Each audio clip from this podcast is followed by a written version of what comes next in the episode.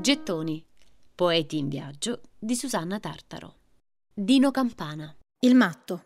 Così chiamavano Dino Campana a Marradi, il suo paese natale sul versante romagnolo dell'Appennino toscano, nei pressi di Firenze.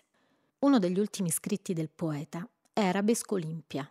Olimpia, con molte probabilità il nome della ragazzina, forse la figlia del droghiere di Marradi, conosciuta nei primi anni della sua vita e sceglie lei per chiudere definitivamente la sua storia poetica ed esistenziale. Perché pensavo ad Olimpia, che aveva i denti di perla la prima volta che la vidi nella prima gioventù? Dei fiori bianchi e rossi sul muro sono fioriti, perché si rivela un viso, c'è come un peso sconosciuto sull'acqua corrente, la cicala che canta.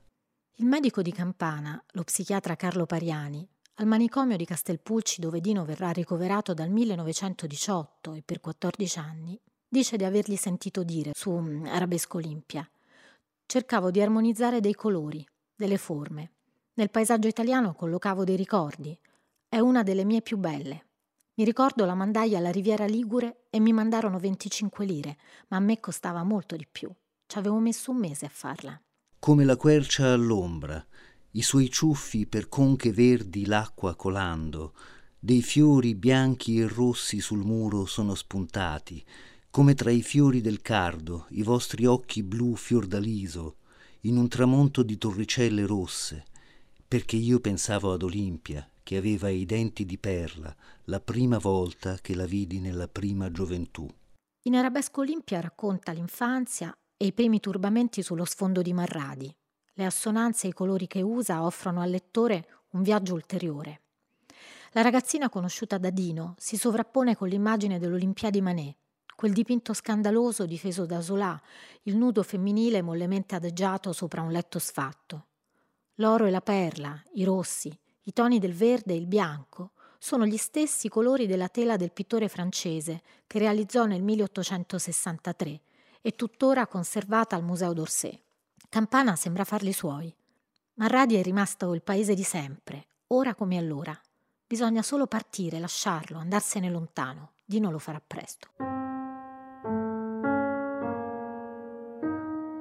Vi nacque il 20 agosto del 1885, figlio di Giovanni Campana, un insegnante di scuola elementare, un uomo dal carattere debole e remissivo, e di Francesca Luti, detta Fanny, una donna dura, molto severa, molto fragile di nervi. L'infanzia scorre apparentemente serena, ma nel 1900, all'inizio del secolo nuovo, appena quindicenne, gli vengono diagnosticati i primi disturbi nervosi. Nonostante tutto continua a frequentare la scuola, col destino di chi viene visto come il diverso. Dino è un ragazzo solo, senza amici. Ha un'aria bizzarra e triste, ma gli occhi vivi. Un ciuffo pieno di capelli e labbra carnose sulla bocca che sorrideva poco. Viene spesso preso di mira e fatto oggetto di burle. A Marradi frequenta le elementari. In seguito si sposta in provincia di Torino, a Carmagnola, al Regio Liceo Baldessano, dove consegue la maturità nel luglio del 1903. Vuole studiare lettere, ma all'università si iscriverà a chimica. Il poeta compie studi disordinati, sospesi per i ricoveri e le fughe.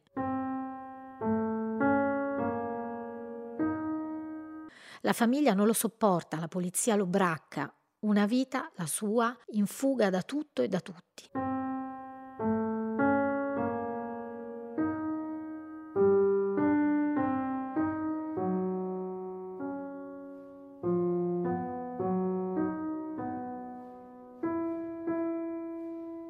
Il diario di un pellegrinaggio, la cronaca di un cammino come esperienza, prende forma nello scritto che include nei canti orfici e che intitolerà La Verna.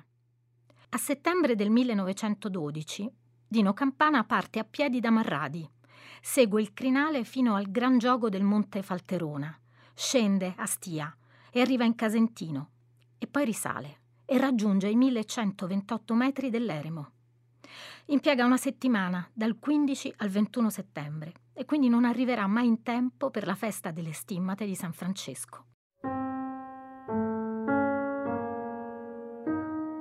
Leggere il diario della Verna incluso nei suoi canti orfici, seguirlo tra le foreste dell'Appennino, dentro quel faticoso verde, come lui lo chiama, è forse l'unico modo per provare a comprendere il poeta maledetto e fare nostro un po' del suo viaggio. L'acqua, il vento, la sanità delle prime cose, il lavoro umano sull'elemento liquido, la natura che conduce, strati di rocce su strati, il vento che scherza nella valle, ed ombra del vento la nuvola, il lontano ammonimento del fiume nella valle e la rovina del contrafforte, la frana, la vittoria dell'elemento, il vento che scherza nella valle, su la lunghissima valle che sale in scale, la casetta di sasso sul faticoso verde,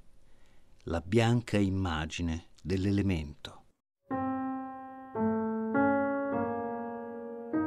Per riascoltare e scaricare in podcast cerca Gettoni sul sito di Radio 3 e sull'app RaiPlay Radio.